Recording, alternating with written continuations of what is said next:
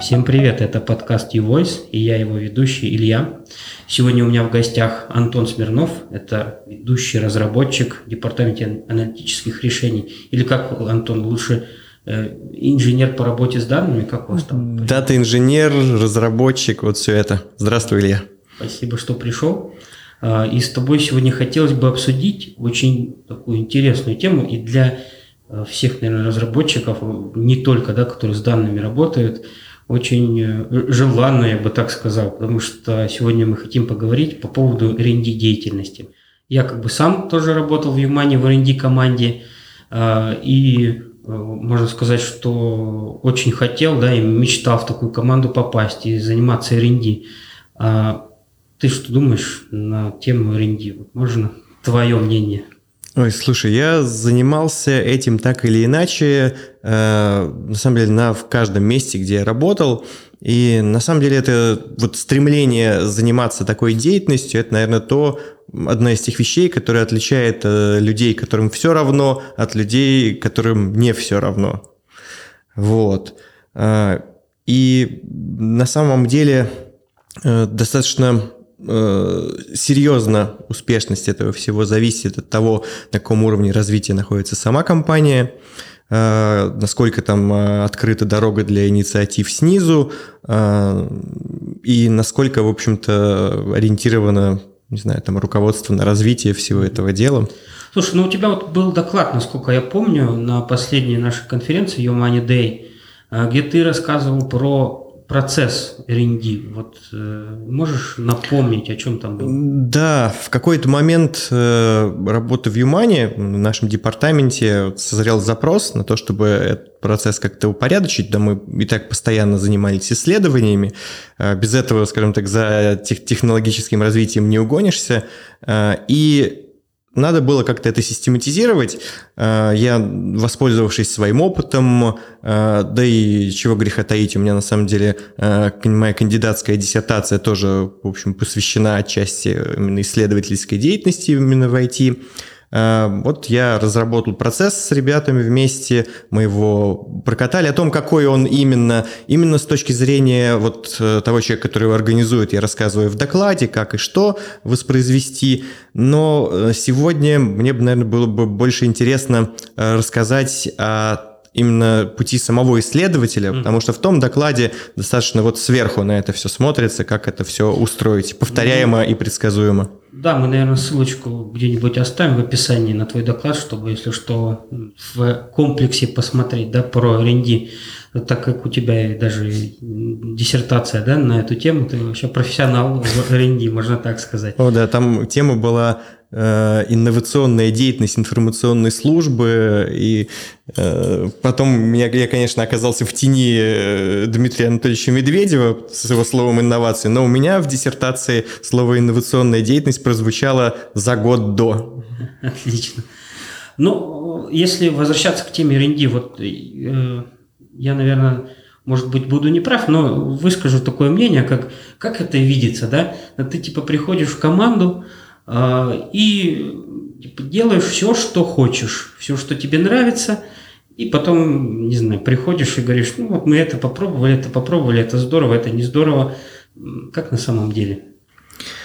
На самом деле бывает очень по-разному. Бывают конторы, которые просто позволяют, или команды, которые позволяют своим ребятам просто тратить какое-то время, особо не вникая, что в этом процессе происходит. Да, вот выделяется какое-то время на исследовательские проекты, и это считается нормально, потому что на самом деле это еще и такая мотивирующая деятельность. Это, в общем, делает атмосферу в такой компании более, не знаю, привлекательной для разработчика. Но, как правило, вот этот ресурс, который на это дается, он небольшой там, и это понятно. Я скажу, что вообще, в принципе, исследовательская деятельность в контексте компании, она должна всегда быть ориентирована на решение каких-то конкретных проблем этой компании. Ну, такова логика бизнеса, да, и никуда от этого не деться. Вот, поэтому, на самом деле, вот то, что, например, у меня там в докладе отражено, что один из основных моментов с исследовательской деятельностью в компании – это то, что она идет не от технологии, которые хочется исследовать, а от какой-то проблемы, которую компания встретила в своей деятельности. И вот тут нужно сразу сделать небольшую ремарку, чтобы лучше понимать, что такое исследовательская деятельность. Дело в том, что исследовательская деятельность – это не обязательно как бы какое-то острие общей мировой науки, хотя такое и бывает, или там технологическое развитие. На самом деле R&D-проект – это исследования и попытки для внедрения практически любой технологии, компетенция которой отсутствует в организации и которая ни разу не применялась. Вот это, пожалуй, основное, что позволяет вот R&D-проект от обычного внедрения отличить, что вот в одном случае, когда мы пишем техрешение, мы просто берем уже нам знакомые известные кубики и складываем их в другом порядке. А тут мы ни разу еще этого не пробовали. Новое, да. Ну и давай тогда начнем про путь исследователя, да, вот как там, не знаю, подойти к этой задаче. Ой, он был достаточно... я, наверное, имел в виду к исследовательской задаче, не какой-то конкретной, Конечно, можно было бы рассказать про мой путь, как я начинал, да? Или тебе больше интересует, вот как подступиться быстро и эффективно? С высоты твоего опыта уже, да, поговорим, как вообще с такими задачами, когда ты сталкиваешься, работать. Ну, как я уже говорил, надо идти от проблемы. Да, то есть, либо обычно, когда ты уже какое-то время проработал, ты видишь какие-то узкие места, где-то что-то можно сделать получше. Но эти проблемы не решаются, потому что, например, уже внедренные технологии, имеют свои ограничения. Либо бывает так, что человек все-таки, это часто происходит с людьми, которые влюблены в какую-то технологию, они просто смотрят вокруг, смотрят, где бы ее можно было бы применить. Такое тоже бывает. Такое прям часто бывает. Не знаю, как у нас в разработке просто постоянно. А что в этом плохого на самом деле? Потому что если ты для технологии, которая тебе нравится, нашел действительно место, которое подходит для того, чтобы быть этой технологией закрыто, да, то что в этом плохого? Знаешь, иногда можно, решение подогнать под ответ. То есть я знаю, какую технологию хочу, я ее хочу натянуть нам в компанию. И тут нам на помощь приходит проектное управление. И, скажем так,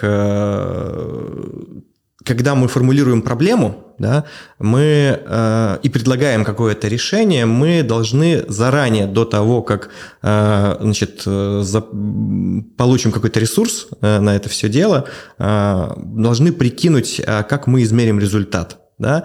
И вот какие значения измерения этих будут считаться успешными или нет. Вот в нас, кроме этого, например, по нашему процессу исследовательский проект, который человек запланировал, да, он хочет его обосновать и под это получить как бы время, чтобы он им занимался. И в обоснование, да, оно должно содержать и как бы какое-то описание прототипа, и обязательно метрики, которыми оценивать. И потом, конечно, в идеале эти метрики должны иметь вообще финансовые выражения, допустим. Вот если это уже ваша специфика, на мой взгляд. Я понимаю, что да, финансовое выражение важно, но, мне кажется, там не всегда видно, да, не всегда ты способен обосновать финансово, находясь на позиции разработчиков, скажем. Я согласен с этой мыслью, но И действительно выразить финансово достаточно тяжело, тем более, когда ты находишься в каком-нибудь, в разработке каких-нибудь сервисных вещей. То есть, если ты там делаешь продуктовую разработку, ну, пожалуйста, там у тебя там пользователей больше, проще, конверсия больше и так далее. А вот что делать, если ты, допустим, находишься в каком-нибудь там подразделении эксплуатации, или ты находишься, вот как я, в департаменте аналитических решений там, и делаешь внутренние инструменты, как это все померить? И есть достаточно, скажем так, несложные способы, которые можно воспроизводить. Можно смотреть, допустим, мы решили какую-то проблему, снизилась потребляемая вычислительная мощность, мы внедрили технологию, и наши коллеги стали тратить меньше времени на решение таких задач. У нас, я не знаю, будет ли это внутренняя информация, есть некий усредненный показатель зарплаты разработчиков внутри, который используется для вот финансовых вычислений по проектам, и, пожалуйста, мы получаем сэкономленные трудозатраты, умножаем на это показатели, вот вам рубли. Вот вам профит, да. И почему это важно? Дело в том, что мой путь исследования, это был вначале путь непонимания. То есть я продумывал какой-то проект, мне был, он безумно нравился, мне была настолько очевидна его выгода, что я просто не понимал, как другим это может быть не видно. Я приходил, значит, с этим проектом, начинал рассказывать, захлебываясь, не знаю, какому-нибудь руководителю о нем, и видел, и потом не понимал, почему там мне там либо люди меня не понимают, либо говорят, ну ладно, мы когда-нибудь потом сделаем, а сейчас другое, да? Не находил отклика, да, вот инициативу. Это часто происходит, и я понял, что на самом деле с людьми нужно разговаривать на понятном им языке, да, и для этого я попытался вообще понять, вообще какими категориями эти люди думают, о чем они разговаривают. Я стал больше с ними общаться по текущим задачам, выяснять, как они их оценивают, вот что для них вот этот пришел к нам заказ по разработке, а для них это что? Как они на эту задачу смотрят? Как они приоритизируют бэклог? В какой-то момент я пошел даже для того, чтобы с этим разобраться, на курсы проджект-менеджмента, и там просто увидел, как идет эта приоритизация, там просто был блок этому посвященный, и я понял, что вот разговор на языке как бы финансов, эффективности, это максимально понятный, максимально доступный язык, и именно на нем надо говорить. Да, вот здесь разговор именно на языке заказчика, да, должен заказчик своего лицо знать, и должны понимать, поймет он нас вообще или нет. У нас, кстати, в разработке точно такое же упражнение мы проделывали, чтобы с бизнесом, с продакт-овнерами оценивать задачи в тех же единицах, в которых они их оценивают. Потому что проблема какая? У нас есть бэклог, и этот бэклог почему-то всегда отодвигается. А он важен тоже для нас и в целом для системы. И вот когда мы начали оценивать в тех же единицах, что в чем оценивают продукты, у нас сразу начался делаться бэклог. То есть они сразу поняли, что на самом деле вот эта задача, она выигрывает, чем, например, продуктовый какой-то денежный проект. Да, я больше скажу, какой-нибудь рефакторинг, если вот показать правильно, и я сейчас не говорю про какое-то лукавство или обман, там, или вот по-настоящему показать на понятных терминах эффект от рефакторинга, то это можно сразу переместить эти задачи в продуктовый бэклог. Да. То есть итого, да, у нас первый лайфхак – это научиться разговаривать с заказчиком на его языке. Да, продавать ему исследовательские проекты, да, чтобы они покупались. Отлично, давай тогда продолжим. Что дальше с этим проектом? Вот мы, условно говоря, продали. Дальше, на самом деле, это еще рано, потому что мы запросто, может случиться так, что мы проект не продали. Да, и для многих это такая, в общем, трагедия, потому что ты, в общем, увлекся, влюбился, значит, тратил свое время, чтобы там как-то это описать, предложить эту идею, а она потом не прошла, ее не взяли. И здесь тоже, мне кажется, важно поговорить на эту тему, да, что делать исследователю. И в этой ситуации, да, в этой ситуации это тут лежит, скажем так, такая грань разницы мышления между вот просто разработчиком или, например, там продуктом, который развивает продукт. Да, продукт, он разработчик, он получил задачу, ему нужно ее решить, да, обязательно. У продукта путь – это путь просто бесконечных попыток и большого количества неудач. И вот надо научиться внутренне принимать эти неудачи. Да, ты там придумал какую-то идею, ты начал ее описывать, ты попробовал ее продать, но она не купилась. В этот момент не надо переживать, нужно там, не знаю, там, взять паузу в денек, после этого внимательно посмотреть, что тебе там рассказали, когда давали фидбэк, почему она не берется, и понять, это действительно так, или там ты что-то не учел, можно доработать. И если, ну, по объективным причинам этот проект, ну, не ценен, да, ну что ж, нужно перевернуть эту страницу и пойти дальше, потому что тебя крутым разработчиком, тебя крутым исследователем делает не одно исследование, а то, что ты просто можешь делать это снова и снова. Да, скорее, это очень важное замечание, важная вещь. Наверное, да, в работе, где результат не очевиден. Да, да.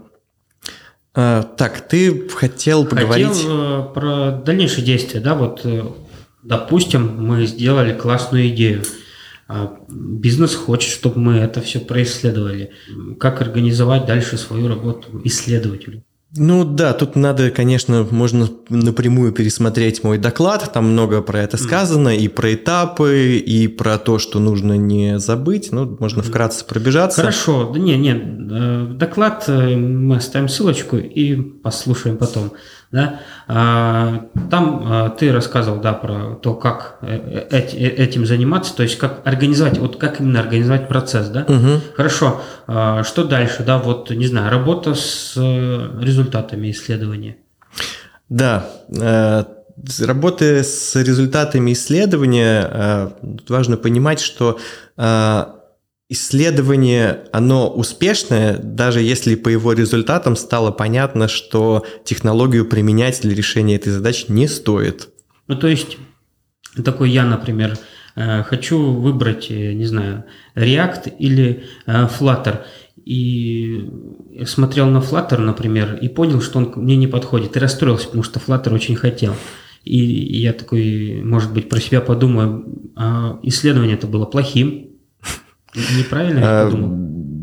Да, это не так, потому что если ты в процессе исследования ты понял, что Flutter, он может быть хорош, но конкретно для этой проблемы он не очень удачное решение, то это уже серьезный результат. Ты, во-первых, лучше его понял. Ты понял кейсы, когда он хорош, когда он плох. Ты, работая с исследованием, если ты хорошо подошел к этому процессу и все выстроил, ты же метрики себе заранее придумал. Ну, да, ты потом построил прототип, ты, значит, эти метрики снял, и ты смог пощупать вот именно почему он для этого не хорош. Да? То есть ты, делая исследование, получил очень много экспертизы. Да? То есть, поэтому это... И ты, сделав это исследование, ты объяснил заказчику, компании, почему вот именно эту технологию брать для решения этой задачи не стоит, и, следовательно, предостерег от ошибки. Угу. Ну, вот хорошая тема для мотивации, потому что ну, бывали такие R&D проекты, как, когда ты начинаешь, ты в него веришь, что действительно это то, что нам надо. Но когда доходишь до конца, понимаешь, что это то, что нам не надо. А уже все как бы хотели вот эту всю технологию там какую-то новую, а она, ну, не зашла. Вообще в R&D огромное количество проблемных тем, тут одно описал, а есть проблемы, например, R&D исследования, которые не имеют конца, да, то есть когда, ну, надо еще немножко поисследовать, потом, ну, и еще немножко. Я с таким не сталкивался, но вполне допускаю, что да, вполне. Это происходит от того, что когда ты подходишь к исследованию какой-то технологии, которую ты не знаешь, тебе очень тяжело оценить сроки. Да? Да, очень тяжело. Ну, ты просто прикидываешь, сколько ты там потратишь на, ну, примерно. Вот как-то как в бизнесовой задаче сроки, мне кажется, невозможно оценить. Ну, там всегда есть какая-то уровень точности, ну, да, но... Вообще любой R&D проект – это проект с большим уровнем риска, да, потому что технология неизвестна. И в такой ситуации, конечно, лучше двигаться небольшими шагами, да, то есть мы всегда стараемся вот в нашей работе, например, писать какой-то, не пытаться сразу там построить звездолет, а писать какой-то MVP-прототип, который будет, обязательно это описание проходит ревью, значит, опытных разработчиков, и, ну, общий системный подход тут как бы спасает какой-то вот опыт общей разработки, поэтому у нас достаточно хороший уровень конверсии можно всего этого дела. Сказать, что опыт именно разработки, наверное, сложных проектов, да, вот непростых, потому что если ты проект много раз делал, у тебя нет с этим проблем, ты можешь его даже, там, не знаю, один сделать, возьмешь месяц, спокойно скажешь, через месяц сделаю, и сделаешь. А вот когда сложные проекты, ну, даже пусть мы их из кубиков собираем, но если их кубиков там миллионы, да, вот если не R&D проект, вот там уже так вот не сходится линейно сроки проекта, когда вот у меня есть 1 000 000 кубиков, значит, я их через 1 000 000 времени сделаю. Вот. Там уже линейной нет, потому что там куча людей, друг от друга все зависят и так далее, и так далее. И кажется, вот R&D, он тоже примерно такой, да, что... Нет никакой какой-то линейной всей истории зависимости от времени. Если мне нужно внедрить там такую технологию, там, приходить через 2 месяца, будет готово. Тут ключевой момент, наверное, в этих 2 месяцах. Ты сделал R&D проект, не проект, то есть не реализовал исследование, а вот написал проект, как ты его будешь реализовывать, оценивать, и тебе нужно его продать. И, собственно, 2 месяца – это его цена. Ну, типа да. И на самом деле вот в таких ситуациях часто оценивают, ну, разработчики частенько недооценивают, да, и мы, и с R&D проектом это еще сложнее, потому что как ты можешь знать, какие там тебя ждут подводные камни. Но как бы бизнесу важно понимать предельные затраты. И для того, чтобы такие вещи разруливать, мы там несколько приемов придумали. Человеку иногда бывает даже психологически тяжело оценить, но... Допустим, один из эффективно нами используемых приемов – это когда мы предлагаем оценить человеку с погрешностью минус 50 плюс 100%. Ну вот, допустим, за сколько ты сделаешь вот это исследование? Ну, за месяц сделаешь, ну, человек говорит, ну, не знаю, может быть, сделаю. А за 2 сделаешь, вот типа плюс 100%. Человек думает, ну, за 2, конечно, сделаю, какие могут быть проблемы. Ну вот, то есть называет оценку. И потом, естественно, продается, это все идет попытка продать по максимальной оценке, то есть плюс 100%. А по факту, ну вот у нас уже есть там по этому процессу ряд исследований, как ни парадоксально, люди достаточно точно попадают даже своими вот этими верхнеуровневыми оценками. Ну да, на самом деле тут такая история с оценками... тоже важно, и, мне кажется, тоже вы используете такой момент немножко психологии, что немножко успокоить человека, чтобы он там не переживал по поводу сроков. Да, вот это очень важный нюанс, и успокоившись, человек дает нормальный срок. Главное потом его не... Как это сказать? Ну, у нас в компании, слава богу, с культурой все замечательно, да, поэтому... Ну, ты имеешь в виду не подгонять там? Не подгонять, не ругать, да, потому что человек имеет право на ошибку, объективно. Ну, и деятельность, если мы уж ввязываемся в такую деятельность, то мы должны понимать, что она очень сложная. Все принимают на себя риски. Ну, и второй момент, который связан тоже, чтобы не вышел проект из-под контроля, если он, скажем так, достаточно длительный, то есть это если это исследование там, не на неделю, да, то очень хорошо делать какие-то майлстоуны, то есть какие-то вот промежуточные этапы, где, в общем, команда, это может быть не один исследователь, это может быть команда исследователей, они собираются и прикидывают, мы вообще движемся в правильном направлении по плану, все хорошо, или что-то идет не так, потому что если что-то идет не так, нужно как-то скорректироваться. Ну да, и выкидывать там, не знаю, 1,5 месяца работы, если мы не синхронизировались друг с другом, как-то не хочется. Ну, просто частенько бывает так, что вот начали исследовать, и уже, не знаю, там через 1,5 недели уже что-то становится понятно. И тут, кстати, это мы разговариваем про метрики, да, угу. Потому что метрики бывают, вот, скажем так, измеримые, да, вот количественные, бывают качественные, да. У нас происходят некоторые метрики, мы понимаем, что вот наше решение, которое мы пытаемся придумать, оно должно, вот, не знаю, там, поддерживать вот какой-то там определенный уровень безопасности. Вот должно, потому что оно, вот, не знаю, ну, в периметре PCI DSS мы его реализуем. Да, просто требования службы безопасности. Да. И если в какой-то момент времени мы там начали его реализовывать, этот прототип, да, и мы уже можем померить, что он не выдерживает какую-то метрику для нас ключевую, нам не обязательно снимать остальные, мы уже все понимаем. Это не подходит. Да, я вот не помню... В общем, тоже менеджерский прием, что вот можно не спорить там человека, не защищать там какое-то мнение, а можно просто один раз опровергнуть там другое мнение, да, и здесь, мне кажется, такая история. Если у тебя одному правилу, требованию какому-то у тебя решение не соответствует, можно не проверять все остальные. Да. Но, кстати, тоже из опыта могу рассказать, бывает совершенно интересный обратный эффект.